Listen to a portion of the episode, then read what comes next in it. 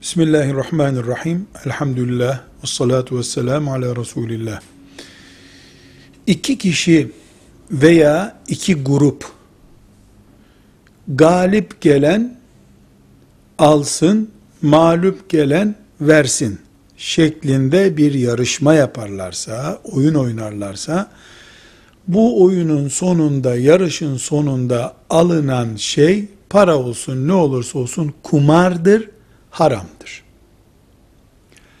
Hayır. İki grup yarışıyor. Üçüncü taraf bir ödül veriyor. Mesela A ve B şahsı yarışıyorlar ya da işte oyun oynuyorlar. Kazanana üçüncü bir kişi ödül veriyor. Bu ödülü almak caizdir. Bu ödülden alınan şey helaldir. Velhamdülillahi Rabbil alemin.